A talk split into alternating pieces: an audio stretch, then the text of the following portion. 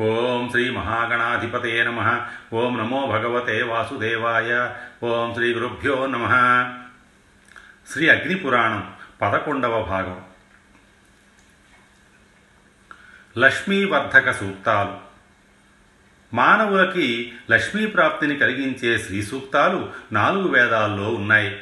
ఋగ్వేదంలో హిరణ్యవర్ణాం అని మొదలయ్యే పదిహేను రుక్కులు ఋగ్వేదీయ శ్రీసూక్తంగా ప్రసిద్ధి పొందగా ఒకటి రథే రెండు అక్షరాజాయ మూడు వాజ నాలుగు చతుస్ర అనే నాలుగు మంత్రాలు యజుర్వేదీయ శ్రీసూక్తంగా ప్రసిద్ధి చెందాయి.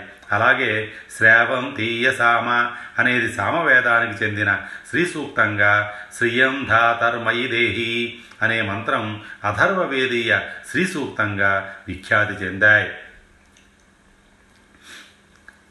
ఋగ్వేదీయ శ్రీసూక్తం ॐ हिरण्यवर्णां हरिणीं सुवर्णरजतस्रजां चंद्रा हिण्मयी लक्ष्मी जातवेदो ममावह तां मावह जातवेदो लक्ष्मीक्ष्मी मनपगामिनीं यस्यां हिरण्यं विन्देयं गामस्व्यं पुरुषानहम् अस्य पूर्वां रथमच्छां हस्तिनादप्रबोधिनीं श्रियं देवीमुपह्वये श्रीर्मा देवी जुषताम्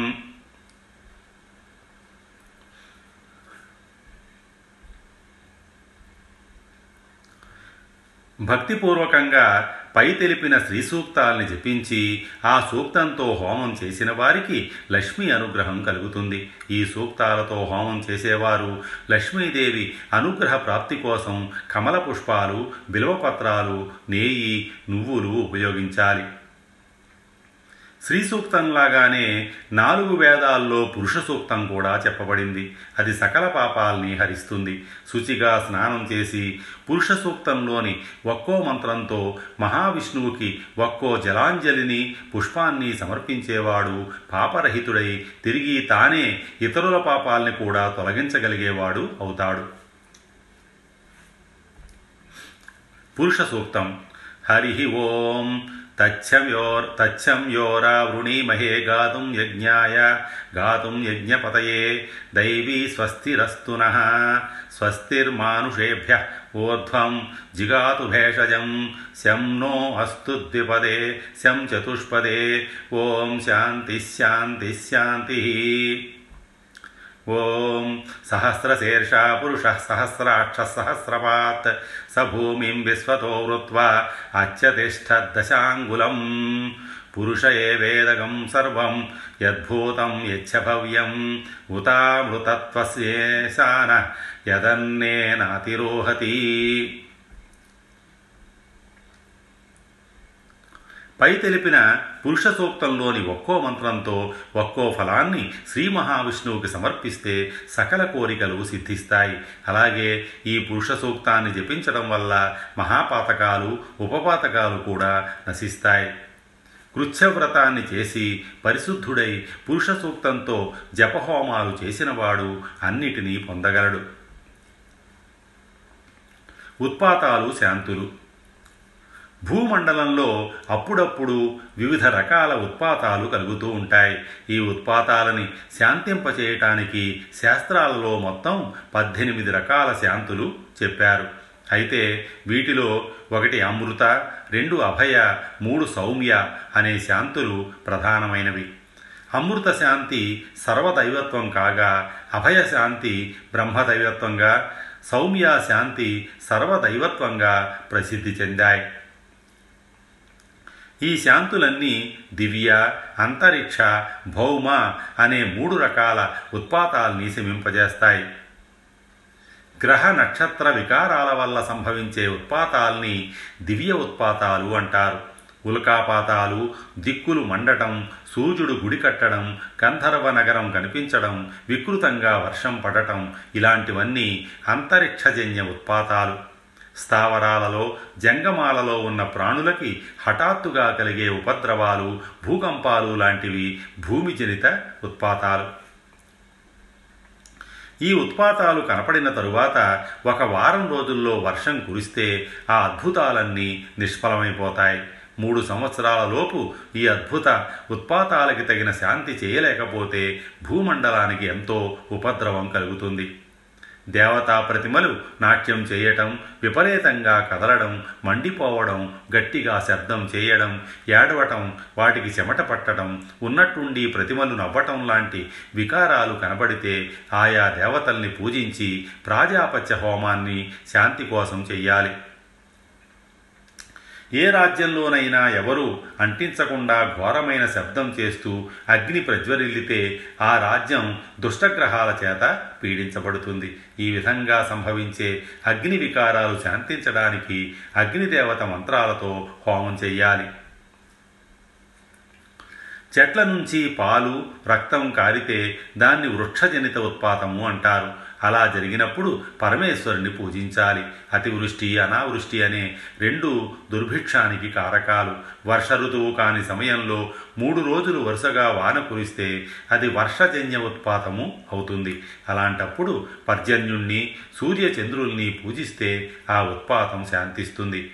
ఒక నగరంలో ఉన్న నది దూరంగా జరిగిపోయి తిరిగి దగ్గరకు రావటం నగరంలో ఉన్న సరోవరాలు హఠాత్తుగా ఎండిపోవటం జరిగితే దాన్ని జలాశయ వికారాలు అంటారు. వీటిని తొలగించుకోవడానికి వరుణ మంత్ర జపాలు చేయాలి. అకాలంలో స్త్రీలు ప్రసవించినా సరైన సమయంలో ప్రసవించకపోయినా వికృతమైన గర్భాన్ని కన్నా కవల పిల్లల్ని కన్నా వీటిని ప్రసవజన్య వికారాలు అంటారు. ఈ వికారాలు తొలగించబడాలంటే పతివ్రతలైన స్త్రీలని బ్రాహ్మణుల్ని పూజించాలి. గుర్రాలు గాని ఆవులు గాని ఏనుగు గాని రెండు పిల్లల్ని కన్నా వికృతమైన సంతానాన్ని కన్నా వాటికి పుట్టిన సంతానం ఆరు నెలల్లో మరణించిన అవి ఉన్న ప్రాంతానికి లేక రాజ్యానికి శత్రుబాధ కలుగుతుంది. ఈ ఉత్పాతాల్ని శమింపచేయాలంటే శాంతి హోమం విప్రపూజ ఆచరించాలి. ఆకాశంలో తూర్యానాదాలు వినబడ్డా అడవిలో ఉండే పశువులు పక్షులు గ్రామంలోకి గుంపులుగా ప్రవేశించిన అలాగే గ్రామంలో ఉండే పశువులు ఒక్కసారిగా అడవిలోకి వెళ్ళిపోయినా నేల మీద సంచరించేవి నీళ్ళలోకి వెళ్ళినా నీళ్ళలో సంచరించే జీవులు ఒక్కసారిగా నేల మీదకి వచ్చిన రాజద్వారం దగ్గరికి నక్కలు వచ్చి అరచిన ప్రశు ప్రదోషకాలంలో కోడి కూసిన సూర్యోదయ సమయంలో నక్కలు అరిచిన పావురాలు ఇంట్లోకి దూరిన మాంసం తినే పక్షులు తన మీద తిరిగిన కాకులు మైథునం చేస్తూ కనిపించిన వాటిని గొప్ప ఉత్పాతాలుగా గ్రహించాలి. దృఢంగా నిర్మించిన ప్రాకారాలు తోరణాలు కట్టడాలు హఠాత్తుగా కూలిపోయినట్లయితే ఆ రాజ్యాన్ని పాలించే రాజు మరణిస్తాడు. పరాగం గాని పొగ గాని పది దిక్కుల్లో నిండిపోయిన కేతువు ఉదయించిన సూర్యచంద్ర బింబాల మధ్యలో రంధ్రం కనపడిన వాటిని గ్రహ నక్షత్ర వికారాలుగా గుర్తించాలి. ఇవి ఎక్కడ కనిపిస్తే ఆ ప్రాంతంలో భయాన్ని కలిగిస్తాయి. అగ్ని ఎంత ప్రయత్నించినప్పటికీ మండకపోయినా నీళ్ళతో నిండిన కుండ అకారణంగా కారిపోయినా మరణం భయం మహామారి లాంటి ఉత్పాతాలు సంభవిస్తాయి. ఈ రకమైన ఉత్పాతాలన్నీ శాంతించాలంటే యోగ్యులైన విప్రుల్ని దేవతల్ని పూజించి జపహోమాలు ఆచరించాలి. స్నానఫలం మానవులకి సకల కార్యసిద్ధిని కలిగించే శాంతికరమైన స్నాన విధానాలు శాస్త్రాలలో చెప్పబడ్డాయి. గృహస్థులు తమకి సకల సౌభాగ్యాలు కలగాలంటే శ్రీ మహావిష్ణువు ప్రతిమకి నదీ తీరంలో స్నానం చేయించాలి. అలాగే గ్రహబాధలు జ్వరపీడలు కలిగినప్పుడు శ్రీ మహావిష్ణువుకి దేవాలయంలో స్నానం అభిషేకం చేయించాలి. ఉన్నత విద్యనే కావాలని కోరుకునేవాడు జలాశయంలో గాని స్వగృహంలో గాని స్నానం చేయాలి. విజయం కావాలనుకునేవాడు తీర్థస్థలాల్లో ఉన్న జలాశయాల్లో లేక నదుల్లో స్నానం చేయాలి. గర్భస్రావాలతో బాధపడే స్త్రీకి పుష్కరిణిలో స్నానం చేయిస్తే ఆ దోషం తొలగిపోతుంది. పుట్టిన వెంటనే పిల్లలు మరణిస్తున్న స్త్రీకి అశోక వృక్ష సమీపంలో స్నానం చేయించాలి. రజస్వల కాని స్త్రీలు పూలతో నిండిన వనంలో స్నానం చేస్తే సకాలంలో రజస్వలలు అవుతారు. పుత్రుల్ని కావాలని కోరుకునే స్త్రీలు సముద్రంలో సౌభాగ్యాన్ని కోరుకునే స్త్రీలు స్వగృహంలో స్నానం చేయాలి. ఇప్పుడు చెప్పిన వారంతా శ్రీ మహావిష్ణువు ప్రతిమని తాము స్నానం చేసే ప్రాంతంలో స్థాపించి ఆ ప్రతిమకి సమీపంలో స్నానం చెయ్యాలి అలా చేస్తేనే కోరిన ఫలితాలు ఫలిస్తాయి. శ్రవణ రేవతి పుష్యమి నక్షత్రాలున్న రోజులు అందరికీ స్నానం కోసం ప్రశస్తమైనవి. కామ్య స్నానం చేయాలనుకునేవారు ఒక సప్తాహం అనగా ఏడు రోజులకు ముందే ఉత్సాధనం విధించబడింది. పునర్నవ గోరోచనం శతాంగం గురుని బెరడు మధూకం రెండు రకాల పసుపు తగరం నాగకేసరాలు అంబరి మంజిష్ఠ జటామాంసి యాసకం కర్దమం ప్రియంగువు తెల్ల ఆవాలు కుష్టం బలబ్రాహ్మి కుంకుమ సక్తువులు కలిపిన పంచగవ్యాలు వీటన్నిటినీ కలిపి దానితో శరీరానికి నలుగు పెట్టుకొని ఆ తరువాత స్నానం చేయాలి. ఈ విధంగా చేస్తే సకల సౌభాగ్యాలు కలుగుతాయి. వినాయక స్నానం. మానవులు చేసే సకల కర్మలకి విఘ్నాలు కలిగించడం కోసం బ్రహ్మ విష్ణు మహేశ్వరులు ముగ్గురు శ్రీ వినాయక స్వామిని సృష్టించి అతనికి గణాధిపత్యాన్ని కూడా ప్రసాదించారు. ఈ వినాయకుడి బాధ లోకంలో కొంతమందికి వారి వారి పూర్వజన్మ పాప పుణ్యానుసారం కలుగుతూ ఉంటుంది. ఈ వినాయక బాధల లక్షణాలు ఎలా ఉంటాయంటే స్వప్నంలో లోతైన నీళ్ళలో మునిగిపోవడం గుండుతో ఉన్న ప్రజల్ని దర్శించటం మాంసం తినే మృగాలు కనపడడం ఎక్కడైనా నడిచి వెడుతున్నప్పుడు తన వెనకే ఎవరో వస్తున్నట్లు అనిపించడం కన్యకి వరుడు లభించకపోవడం స్త్రీకి సంతానం కలగకపోవడం అకారణంగా మనసు బాధపడటం శ్రోత్రియుడికి ఆచార్యత్వం శిష్యుడికి అధ్యయనం ధనవంతుడికి ఆర్థిక లాభం వ్యవసాయం చేసేవాడికి పంట ఫలం రాజుకి రాజ్యం లభించవు. ఇలాంటి వారందరికీ వినాయక స్నానాన్ని చేయించాలి. హస్త పుష్యమి అశ్విని మృగశిర శ్రవణ నక్షత్రాలు ఈ వినాయక స్నానానికి మంచివి. ఈ నక్షత్రాలున్న రోజు ఒక పీఠం మీద బాధిత వ్యక్తిని కూర్చోబెట్టి పచ్చటి ఆవాల్ని బాగా నూరి ముద్ద చేసి ఆ ముద్దని నేతితో తడిపి దానితో అతడి శరీరాన్నంతా నలుగు పెట్టాలి. తరువాత ఆ వ్యక్తి తల మీద అన్ని రకాల ఔషధులతో సుగంధ ద్రవ్యాల్ని కలిపి లేపనం చేయాలి. అలాగే అశ్వశాల గజశాల పుట్ట నదీ సంగమం జలాశయం ప్రాంతాల నుంచి తెచ్చిన ఐదు రకాల మట్టి గోరోచనం గంధం గుగ్గులు అనే వాటిని నాలుగు కలశాలలో వేసి ఆ కలశ ఆ కలశాన్ని నీటితో నింపాలి. తరువాత నింపిన ఆ నాలుగు కలశాలలో తూర్పు వైపు ఉంచిన కలశాన్ని తీసుకొని సహస్రాక్షం శతధార మృషిభి పావనం కృతం. తేన త్వామభిషించామి పావమాన్య పునంతు తే భగంతే వరుణో రాజా. భగం సూర్యో బృహస్పతి. భగమింద్రశ్చ వాయుశ్చ. భగం సప్తర్షయో దదు. ఎత్తే కేశేషు దౌర్భాగ్యం సీమంతే. యచ్చమూర్ధని లలాటే కర్ణమోరక్షో. రాపస్తద్ఘ్రంతు సర్వదా. వేయి నేత్రాలు కలిగినది. మహర్షులందరి చేత పవిత్రీకరించబడింది అయిన ఈ దివ్య జలంతో నీకు స్నానం చేయిస్తున్నాను. రాజీవం లాంటి శరీరవర్ణం కలిగిన సూర్యుడు బృహస్పతి ఇంద్రుడు వాయుదేవుడు సప్తర్షులు నీకు శుభాల్ని కలిగించెదరుగాక. నీ కేశాలలో సీమంతంలో తల మీద తల మీద నుదురు చెవులు కళ్ళు ఈ స్థానాల్లో ఉన్న దౌర్భాగ్యాన్ని అమంగళాల్ని ఈ పవిత్ర జలం తొలగించుగాక అని చెబుతూ స్నానం చేయించాలి. అలా అలా స్నానం చేయించిన తరువాత గురువు లేక పురోహితుడు తన ఎడమ చేత్తో దర్భల్ని పట్టుకొని వాటిని స్నానం చేసిన వాడి తల మీద ఉంచాలి. చరువు ఆవు నూనెలతో హోమాన్ని చెయ్యాలి. హోమం చేసేటప్పుడు ఓం మితాయ స్వాహ ఓం సంహితాయ స్వాహ ఓం శాలకాయ స్వాహ కంటకాయ స్వాహ ఓం కూష్మాండాయ స్వాహ ఓం రాజపుత్రాయ స్వాహ అనే మంత్రాల్ని పఠిస్తూ హోమం చెయ్యాలి. హోమం పూర్తయిన తరువాత మిగిలిన చదువుతో వం నమ అనే వరుణ మంత్రాన్ని ఉచ్చరిస్తూ బలిని సమర్పించాలి.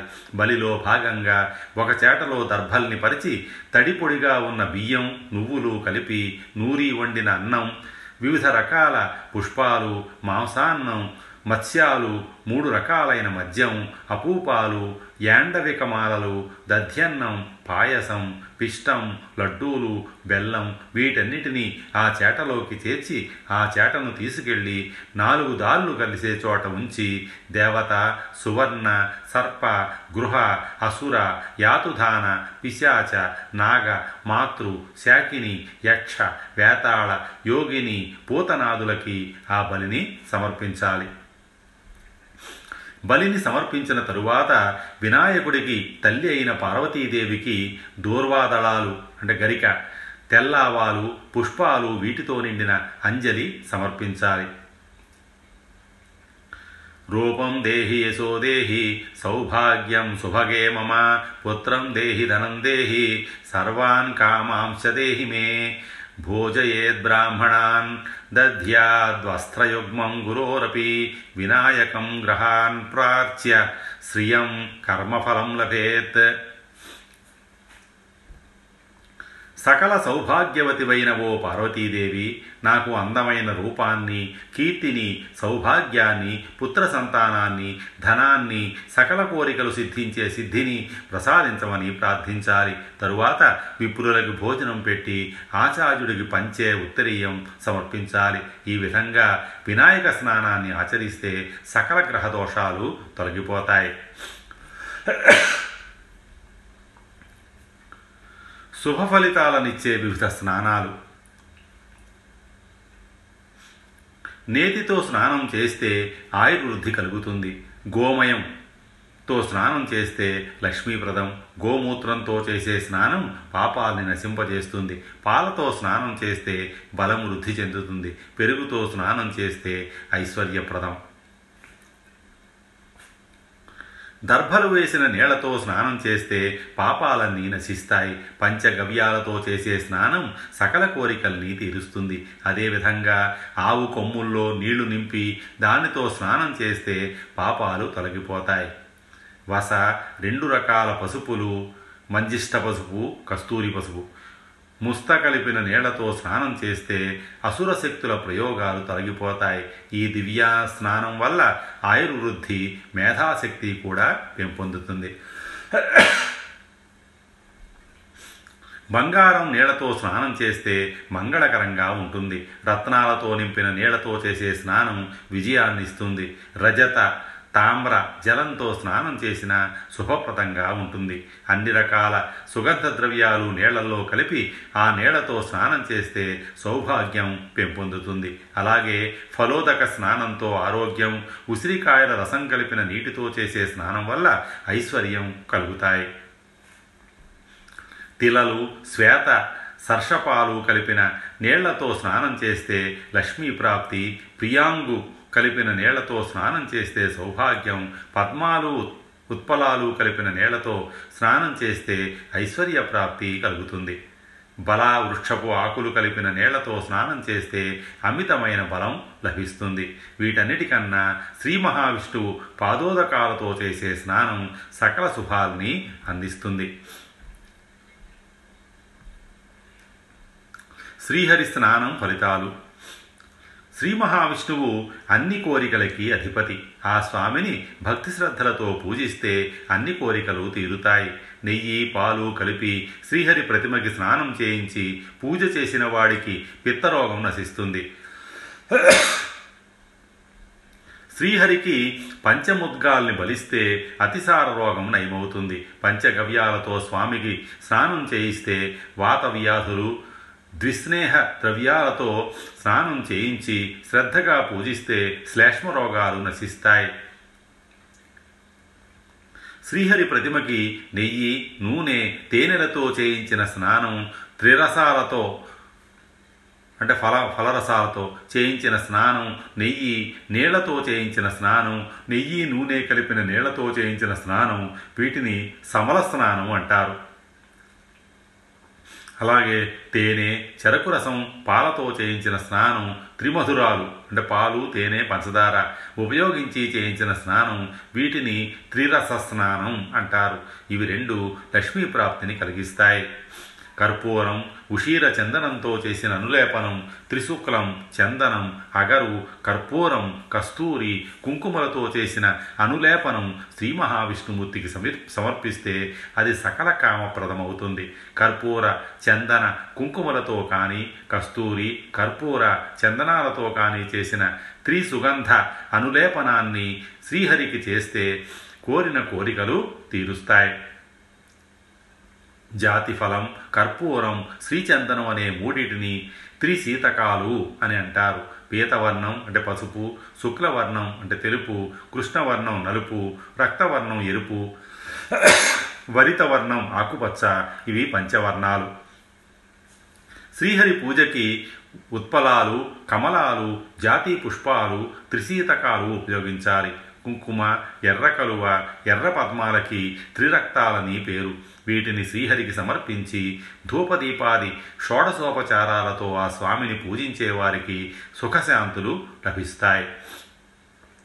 నాలుగు హస్తాల కొలతతో చతురస్ర కుండాన్ని ఏర్పరిచి ఎనిమిది లేక పదహారు మంది బ్రాహ్మణులు నేయి తిల తండులాలు ఉపయోగిస్తూ ఒక లక్ష లేక కోటి సార్లు శ్రీహరి మంత్రంతో హోమాన్ని చేయాలి. ఆ తరువాత గాయత్రి మంత్రంతో కూడా యథాశక్తి హోమం చేస్తే అన్ని రకాల కామ్యాలు నెరవేరతాయి.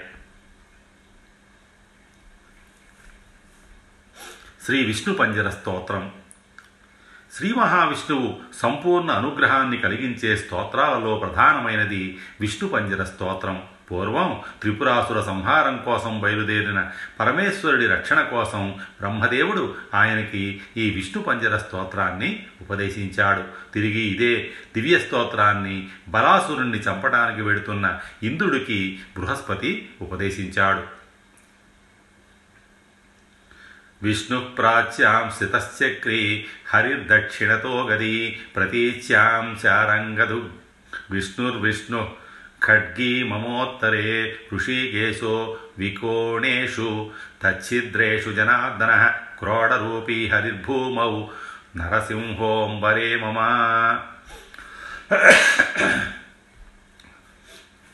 యథా పరం బ్రహ్మ హరిస్తథా పరో జగత్స్వరూపశ్చ స ఏవ కేశవ సతేన తేనాచ్యుత నామకీర్తన ప్రణాశయేత్తు త్రివిధం మమా శుభం. स्वस्ति श्री उमामहेश्वर प्रब्रह्मार्पणमस्तु।